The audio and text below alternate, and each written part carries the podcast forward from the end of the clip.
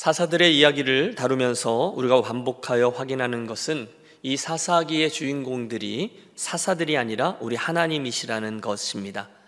우리는 앞선 3장에서 오른손을 쓰지 못하던 에훗 또 평범한 농부였던 삼가를 하나님이 어떻게 사용하셨는지를 분명히 지켜보았습니다. 그렇습니다. 우리의 약점 때문에 또는 우리의 평범함 때문에 우리가 그것 때문에 하나님을 의지하면 우리의 하나님은 그 약점과 평범함을 들어 당신의 영광을 위해서 사용해 주셨습니다. 자, 그런데 이렇게까지 말씀드렸는데도 여전히 주저하며 우리의 손을 내저으시는 분들이 계시죠. 목사님, 아무리 그러셔도 저는 아닙니다. 저같이 부족한 사람은 그냥 가만히 있는 게 도와드리는 거예요. 라고 말씀하시는 분들이 저들입니다. 하지만 그걸 모르실 우리 하나님이 아니시죠. 그래서 당신은 오늘의 이 사사를 통해서 우리들에게 더 이상 핑계를 댈 수 없도록 만들어 주십니다. 바로 여자 사사 드보라의 이야기예요. 여러분, 애처가와 경처가의 어, 이야기를 아시리라 믿습니다. 사랑하고 또 우러러보는 남편을 애처가 또 경처가라고 부릅니다. 그런데 그 위에 억처가와 벽처가가 있어요. 아내의 목소리 톤이 올라가면 억하고 가슴을 부여잡는 사람이 억처가요. 아내가 휙하고 째려보면 턱하고 벽에 달라붙어 버리는 이가 벽처가랍니다. 하지만 요즘은 그런 이야기들이 무색할 정도로 정말로 실력 있고 리더십이 있는 여성 리더들이 많이 나타나 활동합니다. 말 그대로 우먼 파워가 놀라운 시대입니다. 하지만 옛날의 사사 시대, 그것도 아주 보수적인 이스라엘 사회 속에서 여자가 사사가 되어 민족을 이끈다. 이건 정말로 쉽게 생각할 수 없는 일이었습니다. 실제로 유대인 남자들은 아침에 일어나서 이렇게 기도를 했다고는 하죠. 첫째, 여호와여 내가 이방인으로 태어나지 않아 감사합니다. 둘째, 여호와여 내가 종으로 태어나지 않아 감사합니다. 셋째, 여호와여 내가 여자로 태어나지 않아 감사합니다. 그만큼 고대 이스라엘에게서 여인들의 사회적인 지위는 낮았고 활동의 제약이 많이 있었습니다. 그런데 바로 그런 세상에서 드보라는 여인이 사사로 세워져서 이스라엘을 구원하는 놀라운 일이 벌어진 것입니다. 따라해 주십시오. 여인의 한계를 뛰어넘은 사람 여자 사사 드보라. 예, 여인의 한계를 뛰어넘은 사람 여자 사사 드보라. 오늘의 본문 1절은 이렇게 시작합니다. 에훗이 죽으니 이스라엘 자손이 또 여호와의 목전에 악을 행하매 사사기의 그 고질적인 사이클 살만해지니 또다시 하나님을 떠나는 고약한 버릇이 다시 드러납니다. 여지없이 하나님은 그 이스라엘을 보호하고 계셨던 당신의 손을 거두셨어요. 그러자 그들 고난의 나락으로 다시 떨어지죠. 2절입니다. 여호와께서 하솔에서 통치하는 가나안 왕 야빈의 손에 그들을 파셨으니 예 이번에는 가나안 땅 그곳의 왕 야빈이란 사람이 이스라엘 압지한 거죠. 혹시 여러분 이 미국 땅에서 뭘 하면 새끼 못 벌어 먹고 살겠어 라고 말씀하셨던 적 없으신지요? 그렇지 않아요. 이번 바이러스의 상황을 보십시오. 그분의 보호하시는 손길 없이는 그분의 은혜 없이는 그 누구도 또 단 하루도 순적하게 살아갈 수 없습니다. 우리들의 인생은 전적으로 그분의 보호하심 아래 달려 있어요. 이어지는 본문을 보면 당시 이스라엘을 압제하던 가나안 왕 야빈이 소개됩니다. 그의 군대 장관은 하루셋 학고임에 거주하는 시스라요. 야빈 왕은 철병거 900대가 있어 20년 동안 이스라엘 자손을 심히 학대했으므로 이스라엘 자손이 여호와께 부르짖었더라. 예, 가나안 왕의 야빈에게 있었던 신무기가 있었어요. 뭐라고 되어 있습니까? 예, 철병거 900대였습니다. 오늘날로 말하면 최첨단 탱크 900대가 있었다는 거죠. 반대로 이스라엘에게는요. 예, 탱크가 뭡니까? 변변한 무기 하나 제대로 없었습니다. 여러분 아십니까? 오늘 이 사사기의 시대보다 훨씬 후대 어, 사무엘상 13장 왕정 시대로 가보면 이스라엘의 군대 중에 사울과 요나단 외에는 칼이 없었다라는 기록이 나옵니다. 그러니까 그때보다 훨씬 이전의 시대인 지금 이스라엘 형편은 정말 형편없는 거죠. 아니 철병거 900대를 가지고 있는 그들에게 감히 덤빌 수가 없는 거죠. 결국 이스라엘 그 백성들은 가나안 왕 야빈과 그의 압제로 인해서 20년간 무척이나 곤고한 삶을 살아야 했습니다. 그리고 드디어 저들이 부르짖죠. 여호와여 우리를 구원하소서. 예, 뜻밖에도 그 부르짖음을 듣고 하나님이 세우신 사사는 평범한 가정주부 출신이었던 드보라였습니다. 오늘 4절과 5절을 보십시오. 그때 랍비도세 아내 여선지자 드보라가 이스라엘의 사사가 되었는데 그는 에브라임 산지 라마와 베델 사이 드보라의 종려나무 아래 거주하였고 이스라엘 자손은 그에게 나와 재판을 받더라. 사실 여러분 그녀에 대해서 성경이 이야기하고 있는 것은 별로 없습니다. 한 남자의 아내 그리고 선지자였다는 거예요. 그리고 그게 다였습니다. 그런 상상을 해봐요. 어떤 평범한 여인이었는데 글쎄요 영적으로 예민했을지 모르겠어요. 어느 날 그녀가 하나님의 눈에 띈 거죠. 그리고 하나님의 영이 그녀에게 임하였고 그때부터 그녀는 하나님의 말씀을 하나님의 음성을 백성들에게 전달합니다. 본문은 그녀가 종려나무 아래에서 이스라엘 백성들과 만나며 재판 즉 상담 같은 것들을 해 주었다라고 말씀합니다. 자, 이야기가 시작돼요. 어느 날 강력한 거절할 수 없는 하나님의 말씀이 그녀에게 임했어요. 이스라엘을 가나안 왕 야빈의 손에서부터 건져내라. 그녀가 순종합니다. 우선 바락이라는 장군에게 나아가 그 말씀을 전달하며 명령하죠. 이스라엘 사람 1만 명을 거느리고 다볼산으로 나아가 가나안과 싸워서 그 손에서 이스라엘을 건져내라는 것입니다. 그 명령의 근거는 하나님의 약속이죠. 7절 내가 야빈의 군대 장관 시스라와 그의 병거들과 그의 무리를 기손강으로 이끌어 내게 이르게 하고 그를 내 손에 넘겨주리라 하셨느니라. 여러분 바락이 대답하죠. 8절입니다. 바락이 그에게 즉 드보라에게 이르되 당신이 나와 함께 가면 내가 가려니와 당신이 나와 함께 가지 아니하면 나도 가지 아니하겠노라 이르되 내가 반드시 너와 함께 가겠다라고 말씀합니다. 어떤 분은요 바락의 이 반응을 보고 불신앙이라고 이야기하지만 저는 거꾸로 겸손과 믿음의 표현이라 봅니다. 바락은요, 이 전쟁에 여호와 하나님께 속해 있었다는 것을 알고 있었어요. 그래서 하나님의 말씀의 사람인 드보라의 동행을 요구한 거죠. 맞습니다, 여러분. 지금 이 여선지자 드보라가 전쟁에 나가서 칼을 쓰겠어요? 창을 쓰겠어요? 분명히 전력상으로는 별로 도움이 되지 않아요. 하지만 그녀는 그 이스라엘 향한 하나님 말씀의 통로였기 때문에 바락이 그녀의 동행을 강하게 요구한 거죠. 여러분 분위기가 이해되셨죠? 그렇게 전쟁이 이제 고조, 그 분위기가 고조되고 있어요. 그런데 갑자기 너무도 생뚱맞게 사사기의 저자는 이 이야기 끝에 아주 뜬금없는 이야기 하나를 11절부터 어, 끼워 넣고 있습니다. 한편 11절을 봐 주세요. 모세의 장인 호밥의 자손 중 겐 사람 헤벨이 자기 족속을 떠나 게데스에 가까운 어, 사하나님 상수리 나무 곁에 이르러 장막을 쳤더라.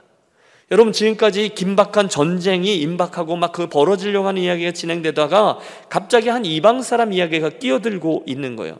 전혀 이 이야기가 앞뒤가 어울리지 않는 사람의 이야기. 누구 얘기입니까? 왜 여기 그 이상한 사람 이야기가 끼어들고 있습니까? 어, 호밥의 자손 중에 겐 사람이라 그랬어요. 겐 사람이라 함은 지금 이 사사 시대보다 몇 세대 앞선 시대, 즉 가나안에 들어오기 전 모세가 그외그 미디언 광야에서 이드로의 장인어른의 그 양을 쳤죠. 그 이드로와 그의 민족을 말합니다. 그러니까 그 광야 시대 언젠가 그 모세 때문에 광야에 살고 있던 저들이 이스라엘 공동체 안으로 들어와서 함께 광야에 40년을 보내고 함께 가나안에 들어와서 저 남쪽 유다 지파 그 땅에 거주하고 있다가 그 헤벨이라는 사람이 겐 사람이에요. 갑자기 북쪽으로 이동해서 그곳에 장막을 쳤다. 이렇게 되어 있는 거예요. 자, 그리고 나서 한순간 앞에 있었던 이 전쟁 이야기와 겐 사람 헤벨의 장막 이야기가 기가 막히게 조합니다. 하나님의 섭리 아래 이 어, 우리 사람들이 이야기하는 우연이란 원래 없는 것이거든요. 자, 그러면 조금 전 그 전쟁 이야기로 다시 가 보실까요? 12절입니다. 아비노암의 아들 바락이 다볼산에 오른 것을 사람들이 시스라에게 알림해 시스라가 모든 병거 곧 철병거 900대와 자기와 함께 있는 모든 백성을 하루셋 학고임에서부터 기손강으로 모은지라. 여러분 드디어 상황이 급박해졌어요.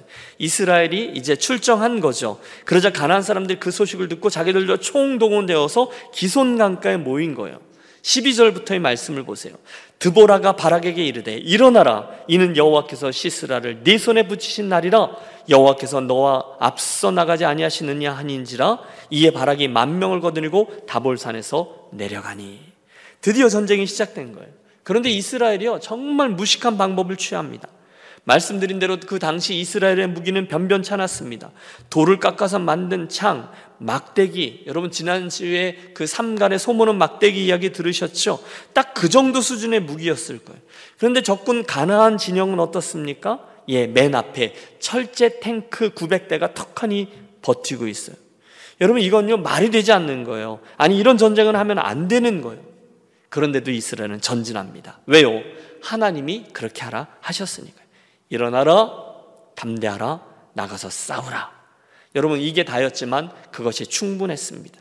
이제 이스라엘은 그 말씀대로 일어나 나갔고요. 그들과 싸웠어요. 그리고 그게 그들 승리의 유일한 이유가 되었습니다. 사랑하는 여러분, 사사기에 등장하는 이스라엘의 싸움은 사실 그들의 싸움이 아니라 누구의 싸움이었습니까? 예, 나중에 성경에도 나오잖아요. 전쟁은 여호와께 속한 것이니 하나님의 싸움이었어요. 그래서 상황은 비록 적절치 않고 형편도 만만치 않지만 저들이 순종하여 나아갑니다. 물론 우리들 입장에서 보면 상황은 정말 암울하죠. 뒤에는 다볼산이니까 산이 있었고요. 저 앞에는 탱크 부대가 있는 거예요. 승산이 없는 싸움이에요. 그런데 여러분 뭐 언제는 안 그랬나요? 우리가 뭐 언제는 상황이 할만했고 또 될만해서 싸웠나요? 그렇지 않죠. 오히려 성도의 싸움은 늘 승산이 없을 때 또 길이 보이지 않을 때가 더 많았습니다. 성경을 보세요. 광야를 지나올 때 그들이 싸워야 됐어요. 가나안 거인들은 크고 그 장, 그 성곽들이 높았지만 그들은 싸워야 했습니다. 풍랑은 계속 일고 있지만 그리로 나아가야 했습니다. 원래 믿음의 길이라는 게 그런 거죠. 그때마다 사탄이 잘 쓰는 방법이 있어요. 그것은 그때 그 상황들을 보고 지레 포기하게끔 하는 것입니다. 야, 저 철병거들을 봐라. 이건 볼 것도 없어. 우리는 다 죽게 될 거야. 여러분, 지난주에 하나님 앞에서 반응하는 두 가지 방법 배웠습니다. 내 상황 좀 봐라. 내 믿음 좀 봐라. 내 요즘 사는 모습을 봐라. 내가 요즘 주님을 섬기는 모습 좀 봐라. 참 형편없네. 이건 말이 안 되는 거야. 하나 많아야 차라리 안 하는 게 낫지. 난 안 돼. 아니, 난 안 해. 사랑하는 여러분, 그게 너무도 평범한 마귀의 괴계입니다. 사단은 늘 우리의 부족함을 먼저 집중하게 합니다. 지난주에 말씀 기억하세요. 영성은 시선철입니다. 이 세상을 살아가는 동안에 나의 힘을 의지할 수 없으니 기도하고 낙심하지 말 것은 주께서 참 소망이 되심이라. 여러분, 다윗도 그래서 나갔던 거죠. 너는 골리앗입니다. 그리고 나는 만군의 여호와의 이름 이렇게 외치면서 나아가 싸웠습니다. 사랑하는 여러분, 저는 이 사사기에 반복되는 패턴들, 오늘 같은 경우라면 그 가난의 철병거들 앞에서 그런 형편없는 상황임에도 불구하고 들려주신 하나님의 음성, 일어나라, 나가라, 싸우라 라는 말씀 때문에 오늘 우리들의 상황 가운데 정말로 일어나고 나가고 싸움을 감당하는 선한 믿음의 사람들이 되시기를 축복합니다. 오늘 저와 여러분의 삶에 어떤 어려움들이 있으세요? 그리고 내가 보기엔 이게 말이 되지 않잖아요. 그런데 그런 상황 속에 하나님은 우리들에게 어떤 믿음의 반응을 요구하십니까? 결국 무슨 일이 일어났습니까? 우리가 다음 시간에 살필 건데요. 5장, 즉 이 전쟁의 승리를 취한 후에 드보라가 불렀던 찬양 속에는 이날 전쟁에 어떤 일들이 있었는지가 담겨 있습니다. 하나님은 그날 거기가 기손 강가라 그랬지 않습니까? 그런데 그 기손 강가에 엄청난 폭우를 쏟아 부어 주심으로 여러분 폭우가 내렸어요. 그럼 철병거들이 어떻게 될까요? 또 강가예요. 강이 범람했을지도 모르겠어요.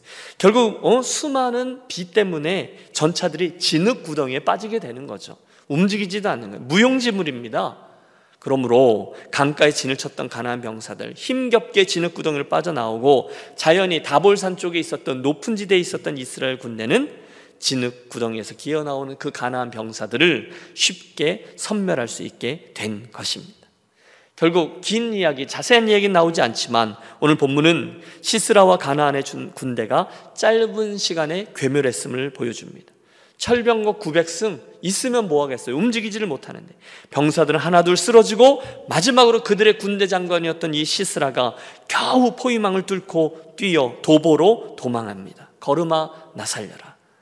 여러분 얼마나 달렸을까요? 목숨을 걸고 도망친 길이었어요. 한참 후에 야 이제쯤이면 좀 안심할 수 있겠다. 정신을 차려보니 여러분 거기가 어디였을까요?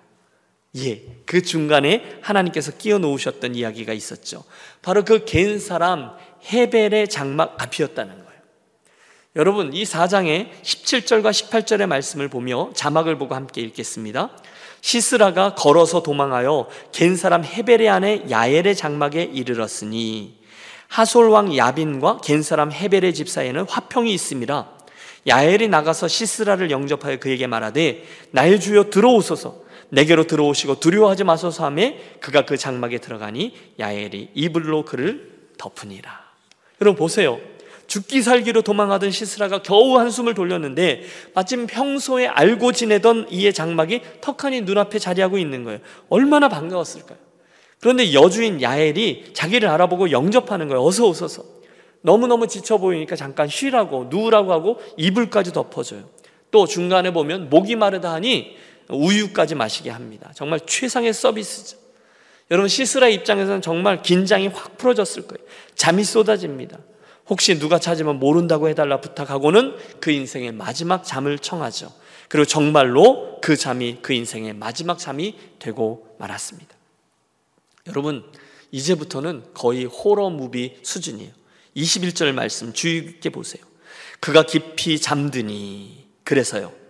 헤벨의 아내 야엘이 장막 말뚝을 가지고 손에 방망이를 들고 그에게로 가만히 가서 말뚝을 그의 관자놀이에 박음에 말뚝이 꿰뚫고 땅에 박히니 그가 기절하여 죽으니라.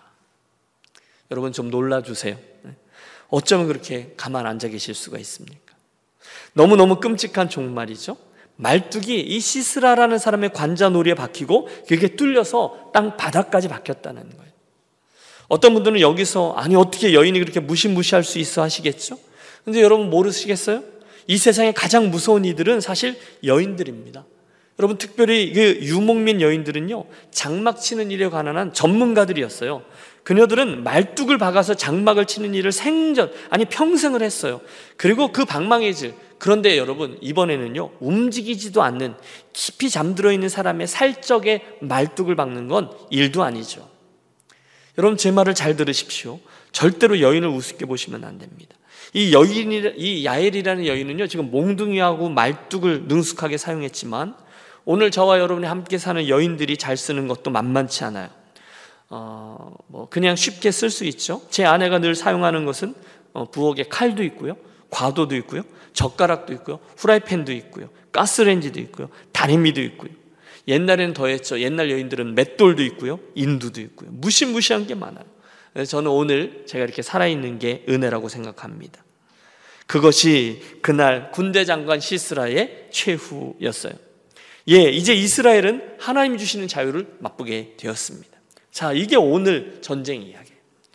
이쯤에서 우리가 늘 던지던 질문을 던져 보실까요? 여러분, 이 드보라 사사 이야기를 통해서 우리가 알게 되는 우리 하나님은 어떤 분이실까요? 또 그 답들은 오늘 우리들에게 무슨 의미로 다가올까요? 오늘 설교에서 네 가지를 함께 생각해 보겠습니다. 첫째, 우리가 이 본문에서 만나게 되는 하나님은요, 동역을 기뻐하시는 분이십니다. 따라해 주세요. 동역을 기뻐하는 하나님. 동역을 기뻐하는 하나님. 여러 번 말씀드렸어요. 여러분 주님의 일은 또 교회의 일은 혼자 하는 게 편하고 그것이 쉽고 훨씬 빨라요. 하지만 분명한 것은 하나님이 우리들의 동역을 뭐라고요? 기뻐하신다는 거예요. 비단 이 본장에 나오는 드보라와 바락의 경우뿐이 아니죠. 모세에게 허락하셨던 동역자 여호수아를 기억하시죠? 아말렉과의 전쟁 중에 팔을 들고 있던 모세의 팔을 끝까지 붙들어준 아론과 훌도 우리 기억합니다. 초대교회의 지도자였던 베드로와 요한의 동역은 말할 것도 없고요. 세계 선교의 초석을 놓았던 바울과 바나바의 동역도 똑같습니다. 하나님은 늘 우리들이 동역하는 것을 기뻐하세요. 함께 기억하겠습니다. 저와 여러분은 모두 다 그분을 위해서 수고하는 믿음의 동역자입니다. 어, 학창 시절에 저희 딸아이들, 어, 딸아이들 둘은 오케스트라 했고요. 저희 막내 어, 사내 아이는 밴드를 했거든요. 그래서 이제 뭐 이런저런 연주회를 쫓아다녔는데 가보면 대부분 제 아이들만 보이죠. 그런데 사실 제 아이들이 아무리 그것들을 예쁘고 아름다운 선율로 연주하지만 그것만으로는 오케스트라의 그 웅장하고 아름다운 하모니를 만들어낼 수가 없었습니다. 거기는요 비올라도 필요하고 피콜로도 필요하고 트라이앵글도 심벌즈도 다 필요합니다. 또 실로폰의 아름다운 소리를 저는 기억합니다. 이 모든 것들이 뭐요? 아름다운 연주곡들을 완성해내요. 주님의 몸 교회 공동체도 마찬가지입니다. 우리 곧 어, 지난번에 마쳤던 그 에베소서 4장에서 배웠습니다. 우리 한 분 한 분은 다 다르지만 하나님께서 교회 지체로 세우신 이들에게 은사들을 맡겼어요. 그 은사들을 가지고 각자가 지휘하시는 주님 그분의 지위에 맞춰서 아름다운 연주를 감당하는 게 교회의 신비요 아름다움이요 동력입니다. 오늘 예배 전 영상에서 보셨듯이 우리 지난주 어버이 주를 맞아서 깜짝 교회 방문 드라이브 뚜루 이벤트를 진행했습니다. 뭐 목회자들 또 장로님들 다섯 개의 스테이션에서 섬기셨죠. 여러분 행복하셨죠? 예, 즐거웠습니다. 어, 마지막 스테이션에서 저와 함께 기도하시는 분들 가운데 여러분들이 감격 속에 울먹이셨던 것들을 기억합니다. 저도 그랬어요. 어, 저는 이 모든 영상뿐이 아니라 이제 이 모든 것들을 준비하고 진행하면서 이 동역의 아름다움을 느꼈어요. 여러분 두 달 넘게 집에 계시다가 교회를 방문하셨는데 어떠세요? 어, 교회 많이 변하지 않았습니까? 특별히 그 전날 어, 토요일 오후에 우리 예닐곱 분의 손길들로 인해서 교회의 담장들이 말끔히 정리되어 있었습니다. 눈치 못 채신 분들 계시리라 믿어요. 근데 여러분 이게 한두 사람으로는 정말 엄두를 못 낸 일이죠. 어, 여러분 저쪽이에요. 우리 교회 그 두 번째 코너에 어, 그 있던 그 마당 한 가운데 있던 커다란 팜추리 세 개가 싹 사라진 것 눈치채셨나요? 너무 크고 또 지저분했는데 그 날 토요일에 우리가 함께 잡았어요. 세 분이 윙되면서 전기톱으로 큰 나무를 잘라 넘어뜨리고 중간에 굵은 나무 몸통들을 다 토막내고 제일 밑에 한 세 분, 세 분 정도가 이렇게 손을 잡아야 이렇게 둘러쌀 수 있을 만큼 큰 나무 밑퉁을 한 시간 넘게 그것들을 잘라냈는데요. 엄청난 노력이 필요했습니다. 세 분이 막 칼로 잘라내고요. 그러면 옆에 있는 분이 그걸 조각들을 이렇게 찍어서 내고 다른 분들이 곁가지를 쓸어 옮기고 하면서 멋진 팀워크를 이뤄냈어요. 동역이 그런 거죠. 또 그 와중에 함께 웃으면서 작업하니까 힘들지 않게 그 일을 마칠 수 있었습니다. 여러분, 동역은 참 아름답고 우리들의 에너지를 극대화시켜 줍니다. 틀림없어요. 동역이 안 된다? 교만한 분들입니다. 겸손해야만 동역이 가능해요. 저는 이 드보라와 바락에게서 그런 아름다운 동역의 실질을 봅니다. 어, 또그 두 사람을 보면서 목회자로서 또 성도들과 어떻게 동역해야 하는가도 떠올려 봅니다. 여러분 저에게 고민이 있어요. 종종 어, 제가 어려움에 처한 성도분들을 보면 실체적인 도움이 되지 못하는 것처럼 느끼면서 자괴감이 몰려올 때가 있어요. 아니 종종 있어요. 힘든 분들을 만났어요. 그럼 여러 이유가 있잖아요. 그럼 저는 그분들이 아주 경제적으로 힘들 때 턱턱 렌트비를 좀 도울 수 있었으면 좋겠어요. 편찮으신 분들에게는 바로바로 바로 일어나실 수 있도록 도움을 좀 드렸으면 좋겠어요. 근데 그게 제 생각만큼 잘 안 돼서 죄송하고 부담스러워요. 그런데 이 드보라와 바락 사이에 있었던 일은 이 목회에 대해서 아주 중요한 원리 하나를 가르쳐 줍니다. 그녀는 그 종려나무 아래에서 가난한 자들에게 밥을 해주거나 집을 마련해주거나 그런 사역을 하지 않아요. 대신에 그녀는 말씀으로 그 백성들을 가르쳤다고 돼 있어요. 그 말씀대로 그 백성들이 순종하도록 그 장을 만들어 이끌어 주었어요. 오늘 이 군대 장관 바락에게도요, 드보라는 전쟁 물자를 재준다거나 또 전략을 어? 전수해 준다거나 그러지 않아요. 그 전쟁을 치르라는 하나님의 말씀과 명령을 전달했어요. 그게 다였습니다. 그 다음은 바락이 자기의 전쟁 기술을 가지고 사명을 감당하는 거죠. 그런 생각 해봤어요. 아까 제 소원대로 어, 경제적으로 어려운 분들에게 제가 척척 필요한 재정을 융통해 드린다면 여러분은 저를 참 용한 목사라고 부를 수는 있겠지만 바른 목사라고 부르지는 않으실 겁니다. 제가 할 일은 그게 아니라는 것을 여러분도 아세요. 저는 그 상황에 여러분들이 들으셔야 될 하나님의 음성, 하나님의 말씀을 여러분 삶의 장황에 삶의 상황에 맞도록 바르게 전하고 함께 그 순종의 길을 갈 수 있도록 여러분을 격려하고 같이 나아가는 것입니다. 그게 목회가 맞죠. 저는 그 일하는 게 옳아요. 그날 바락도 그날 드보라도 그랬다는 거예요. 드보라는 그에게 다른 것 해주지 않고 하나님의 말씀을 전해 주었어요. 바락은 그 말씀을 가지고 삶의 현장에 가서 그 순종하는 씨름을 감당했어요. 이 모든 것들을 묶어서 우리는 동역이라고 부르죠. 사랑하는 여러분, 바로 그 관계가 그 동력이 우리 교회 안에서도 여러분들 사이에도 저와 여러분 사이에도 동일하게 일어나기를 소원합니다. 어, 지난주에 그 많은 차량들이 통과하고 이제 제가 서 있던 마지막 스테이지에 그 스테이션에 차들이 많이 밀려 있었어요. 어, 그럼에도 불구하고 집사님 한 분이 끝까지 해 주셨던 말씀을 잊을 수가 없어요. 목사님, 그날이 주일이었잖아요. 오늘 설교를 듣고서 왔어요. 그냥 집에 있을까 했는데요. 삼갈의 소문은 막대기 이야기를 하시면서 지금 할 수 있는 일을 하라 하신 말씀이 도전이 되어서 왔어요. 여러분 그 이야기를 듣는데 제가 얼마나 기뻤는지 모릅니다. 힘이 나죠? 그게 격려예요. 예, 여러분. 코로나가 오든 또 물러가든 저는 계속해서 저와 여러분을 향한 우리 하나님의 현지형 말씀을 최선을 다해 전달하도록 애를 쓰겠습니다. 그리고 교회는 그리고 저와 여러분 함께 그 말씀을 붙잡고 우리 삶의 현장에서 순종하는 실험을 계속 하겠습니다. 그 동역, 동역은 늘 아름답습니다. 자, 두 번째로 본장의 사건을 통해서 우리가 알게 되는 하나님은 전쟁의 승패를 주관하시는 분입니다. 이것도 따라해 주시겠어요? 전쟁의 승패를 주관하시는 분. 전쟁의 승패를 주관하시는 분. 사사기를 통틀어서 우리가 반복해서 배우는 점은 우리의 인생, 우리들 믿음의 전쟁에서 이 승리와 패배를 주관하시는 분은 우리 하나님이라는 사실입니다. 동의하세요? 예, 너무도 당연한 진리지만 우리 곧잘 그 사실을 잊고는 상황과 환경에 매몰될 때가 많아요. 그러나 시간이 지나면 반드시 그분이 주관하신다는 사실을 알게 됩니다. 홍해 앞에 진퇴양난에 빠졌던 이스라엘을 위해서 뒤쫓던 애굽 군대를 뒤흔드신 분이 우리 하나님이셨잖아요. 여호수아와 이스라엘 백성들이 아모리에 있었던 다섯 왕들하고 싸울 때에도 하나님이 큰 덩이의 우박들을 내리심으로 그날 칼에 죽은 자보다 우박에 죽은 자가 더 많았더라라고 되어 있어요. 누가 그 전쟁의 승패를 결정져요? 하나님 그분이세요. 언제나 그분이 하세요. 사무엘상 7장도 블레셋과의 싸움이 나오는데 그때에도 여호와께서 블레셋 사람들에게 큰 우뢰를 발하여 그들을 어지럽게 하셨으니 그래서 그들이 여호와 앞에서 패했다라고 되어 있어요. 오늘도 똑같습니다. 하나님이 그 기손 강가에 급박한 폭우를 내리셔서 가나안의 그 믿었던 철병거들을 움직이지 못하게 하셨어요. 여러분, 우리 고백하지 않을 수 없어요. 전쟁은 누구에게 속해요? 오직 한 분 여호와께 속한 것이니가 맞습니다. 그러므로 사랑하는 여러분, 오늘 저 여러분 조급해하지 않기로 하겠습니다.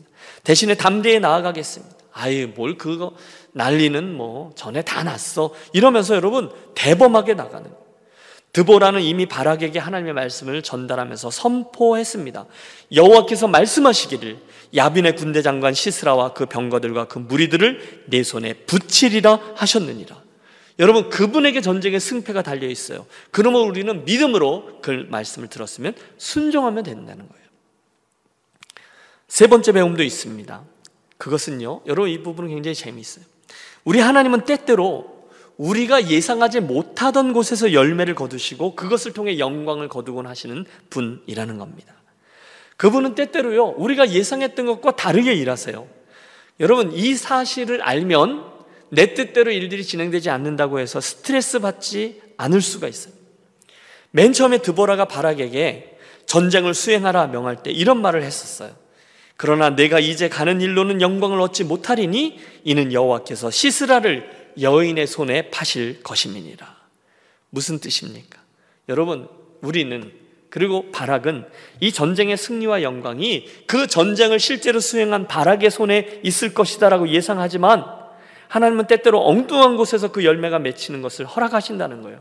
여러분 스토리를 읽어보셨죠? 결국 이 군대 장관 시스라는 바락이라는 이스라엘 장군이 아니라 야엘이라는 한 여인에게 죽임을 당합니다.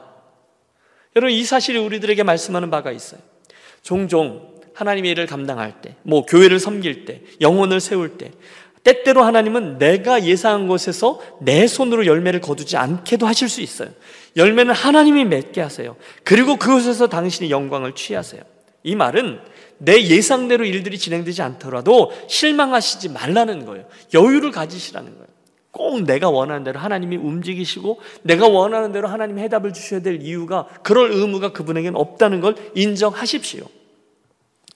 이게요, 어쩌면 열심히 일하시는 분들에게는 좀 서운하게 들릴 수도 있어요. 하지만 성경적인 종은, 성경적인 일꾼은 그저 그분의 말씀에 순종하여 신실하게 행하는 것에서 만족합니다. 결코 내가 했으니 그 열매를 내가 거두어야 한다라는 생각을 고집하면 안 되는 거예요. 그러면 싸움과 다툼이 일어나요. 그날 드보라와 바락이 그랬죠. 자기들이 그 결정적인 일의 주인공이 되지 못했어요. 하지만 드보라는 5장에 이르러서 하나님께서 행하신 일을 찬양하는 것으로 끝까지 저의 신실함을 유지합니다. 솔직히 저와 여러분은 누구나 애우처럼 내 손으로 적의 왕 에글론을 해치우고 싶고요. 삼갈처럼 내 손에 들린 막대기로 적군을 몰아내고 싶어요. 하지만 때로는 이 바락처럼 자기 손으로 수고는 하지만 그 일의 영광과 상급은 엉뚱한 여인 야엘에게 돌아갈 수도 있다는 것을 인정해야만 합니다. 그런데 그래도 괜찮다고 여기는 거예요. 일은 내가 했는데 열면 저쪽에서 열려요? 그럼 막 화가 나고요. 시기도 나요. 하지만 그때 오늘의 이 말씀을 기억하면 그럴 수도 있지 하며 씩 웃는 이들 그들이 청지기인 줄로 믿습니다. 여러분 그 일이 어떻게 가능합니까? 성격이 좋으면요? 대범하면요? 아니요. 주인공이 내가 아니라 여호와 하나님이십니다라는 사실을 기억할 때 가능합니다. 저도 그랬던 경험이 있는 것 같아요. 사역을 하다 보면 누가 좀 알아줬으면 또는 내가 예상했던 결과대로 진행되었으면 할 때가 있습니다. 하지만 비록 내가 한 일이 별로 티나지 않아도 아, 교회만 덕스러워질 수 있다면, 교회만 유익하다면, 또 더더군다나 뭐 교회만 조용할 수 있다면 그것으로 기억하고 만족하며 나는 무익한 종입니다. 마땅히 해야 될 일을 한 것뿐입니다. 라고 만족하고 말하는 사람들, 저들이 지혜롭고 저들이 귀합니다. 목회자 똑같습니다. 여러분, 누가 훌륭한 목회자일까요? 저가 사라질 때 여러분, 저의 이름이 아니라 누구의 이름이 남아야 해요? 예, 오직 모퉁이 돌 되시는 예수님의 이름만 남도록 하는 자, 그가 훌륭한 목회자이죠. 그는 화려하지 않아도 돼요. 그는 시끌벅적하지 않아도 돼요. 어느 곳이든 언제가 되든 하나님께서 열매를 거두시고 그분이 영광을 거두시면 교회만 흥왕하면 그걸로 좋게 합니다. 그들이 드보라예요. 그들이 바락이에요. 여러분 따라해 주십시오. 수고는 내가 하고 영광은 주님에게만. 예. 혹시 여러분 주님의 일 하다가 서운하세요? 하지만 그분이 아신다라는 사실을 기억하십시오. 내 뜻대로 잘 안 돼요? 괜찮아요. 아, 하나님의 교회만 세워질 수 있으면요. 혹시 그날 바락이 조금 서운했을런지도 모릅니다. 그렇죠. 여러분, 인간적으로 수고는 자기가 했는데 사람들은 사사기를 읽으면서 엉뚱한 여인 야해를 자꾸만 더 알아주고 바라본단 말이에요. 인지상정이죠. 서운할 수 있어요. 그런데 여러분 잘 보세요. 성경의 저 뒤쪽에 가보면 히브리서 11장에서 수많은 믿음의 선진들 이름이 기록되어져 있는데요. 거기에서 하나님이 이스라엘의 사사들 이름을 언급하세요. 그런데 재미있어요. 네 명이 나오는데 이렇게 언급하세요. 기드온, 바락, 삼손, 입다입니다. 여러분 이 본 사건에 대해서도 하나님이 히브리서 11장에서 드보라 이름을 대지 않아요. 바락의 이름을 대고 있어요. 무슨 뜻일까요? 예, 그날 하나님은 바락이 한 일을 알아주고 계셨다는 사실이에요. 여러분 수고는 내가 했는데 남이 알아주는 일은 야엘이 했어요. 하지만 그때에도 사람들은 야엘을 쳐다보지만 하나님은 바락의 수고를 알아주고 인정하고 계시다는 사실이 저와 여러분에게 큰 위로가 되시기를 바랍니다. 그분이 아세요. 그러면 되죠. 그분이 아시면 되는 거죠. 그러므로 여러분, 세 번째 포인트예요. 우리가 한 수고에 대한 열매를 꼭 내가 따지 않아도 괜찮다라는 태도로 주님을 섬기는 충성스러운 유니온 가족들이 되시기를 축복합니다. 기억하십시오. 교회를 섬길 때 혹시 무슨 칭찬이나 영광을 기대하며 섬기면 반드시 문제가 생겨요. 칭찬 조금만 받아보세요. 금방 자만합니다. 혹시 칭찬을 못 받으셨어요? 쉽게 낙담합니다. 그때 여러분, 우리 모두 이 본문의 발악을 기억하겠습니다. 모든 영광은 하나님이 받으시고 나는 단지 그 하나님의 일에 쓰임 받았다는 사실로 만족하면 하나님은 반드시 그들을 기억하시고 그들의 인생을 축복해 주실 것임을 믿습니다. 그러므로 내 사랑하는 형제들아 견고하며 흔들리지 말며 항상 주의 일에 더욱 힘쓰는 자들이 되라. 이는 너희 수고가 주 안에서 헛되지 않은 줄을 알이니라. 자, 그렇다면 이 사실을 기억하면 우리가 해야 될 일이 자명해지죠. 그것은 오늘도 우리는 지난주 삼갈의 말씀에서도 똑같았죠. 우리로 있게 하신 곳에서 우리에게 주신 은사대로 우리가 할 수 있는 것으로 충성하는 겁니다. 여기 야일이란 여인이요. 평상시에 늘 기회를 엿보다가 한 놈만 걸려봐라. 내가 해치워 버리겠어. 그러면서 사람 죽이는 방망이질을 연습했던 사람이 아니었습니다. 그녀는 단지 자신의 장막을 열심히 치고 유목민이니까 거기에 말뚝을 받고 그런 평범한 주부였어요. 그런데 그 실력으로 평범한 실력이죠. 이스라엘의 대적자였던 시스라를 해치운 겁니다. 뭡니까? 각자의 은사를 가지고 얼마든지 하나님을 위해서 일할 수 있다는 거예요. 우리는 각자 있는 곳에서 신실하기만 돼요. 바락이 드보라일 필요가 없어요. 드보라가 야엘일 필요가 없어요. 우리는 각자 자신이기면 자신이기만 하면 됩니다. 이게 본문의 야엘 이야기예요. 자, 마지막 포인트입니다. 결국 이 이야기에서 우리가 알게 되는 하나님은 결국 이 모든 일로 인해서 찬양과 영광을 거두시는 분입니다. 결국은 찬양하라. 이게 오늘 이야기의 결론이에요. 오늘의 이야기는 결국 하나님의 가신 이 놀라운 일들을 함께 찬양하는 것으로 맞춰지죠. 다음 주에 우리가 사사기 5장을 한 번 더 살피려고 하는데요. 이 모든 사역이 맞춰진 후에 드보라가 일어나서 찬양합니다. 첫째, 헌신할 수 있었던 걸 찬양합니다. 둘째, 어, 하나님 베푸신 은혜와 기적을 찬양합니다. 셋째, 구체적으로 하나님께서 어떤 일을 행하셨는지를 찬양합니다. 그리고 가장 중요한 것은요. 하나님이 그녀의 그 찬양을 기뻐 받으셨어요. 여러분, 어쩌면 이 여러 사사들 이야기 가운데 가장 평범했던 이는 드보라였을 거예요. 아니 그녀는 이스라엘 사회 속에서 여러 한계를 지녔던 여인의 몸으로 살아가고 있었어요. 하지만 온니엘처럼 에우처럼 삼갈처럼 하나님은 그녀의 약점, 그녀의 한계를 또 한 번 멋지게 뛰어넘게 해 주셨습니다. 바로 이 순종함으로 말입니다. 그때 그녀의 약점은 더 이상 약점이 아니었어요. 여인이라서 전쟁을 못한다고요? 걱정하지 마세요. 순종만 하면 하나님께서 사람을 예비하셨다가 만나게 해주세요. 그분은요, 군대 장관 바락도 예비하셨다가 만나게 하시고, 한 구석에서 말뚝을 박으면서 삶을 살았던 야엘이란 여인도 예비하셨다가 만나게 하십니다. 그러므로 다른 건 걱정하지 말고 오늘 있게 하신 곳에서 맡은 자에게 구할 것은 충성인이라 외치며 순종하는 저와 여러분이 되시면 됩니다. 자, 오늘의 말씀에서 우리 네 가지를 함께 알게 되었습니다. 첫째, 우리 하나님이 어떤 분이세요? 동역을 기뻐하시는 하나님이세요. 그렇다면 겸손함으로 함께 동역하는 것이 옳습니다. 또 우리 하나님은 전쟁의 승패를 결정짓는 분이세요. 그렇다면 우리는 그 말씀 믿고 순종하는 일만 하면 됩니다. 셋째, 우리 하나님은 엉뚱한 곳에서 열매를 거두기도 하신다 하셨습니다. 그렇다면 우리는 그 사실을 인정하고 그냥 우리가 있는 곳에서 우리의 기회에 우리가 충성하면 돼요. 열매는 하나님이 거두시니까. 그리고 마지막 네 번째, 우리 하나님은 결국 우리의 찬양받기를 원하시는 분이세요. 그렇다면 우리 오늘도 찬양하면 됩니다. 사랑하는 여러분, 지난 아홉 주 동안에 우리 온라인 예배를 통해서 하나님께 예배하면서 신실하게 그 여정 속에서도 우리를 지켜주신 하나님을 찬양합니다. 앞으로 또 몇 주가 될지 모르겠어요. 그런데 여전히 우리 앞에서 행하실 하나님의 손길을 미리 바라보며 찬양합니다. 바라기는 오늘의 사사 이 드보라 이야기를 듣고 알게 된 대로 이제 우리 좀더더 나은 동력으로 또 더 나은 믿음의 순종으로 더 나은 은사로 그리고 결국은 더 나은 찬양으로 우리들 각자에게 오늘 맡겨진 믿음의 싸움을 잘 감당하며 충성하는 유년 가족들이 되어 지시기를 우리 주 예수 그리스도의 이름으로 축원합니다. 아멘. 기도하겠습니다.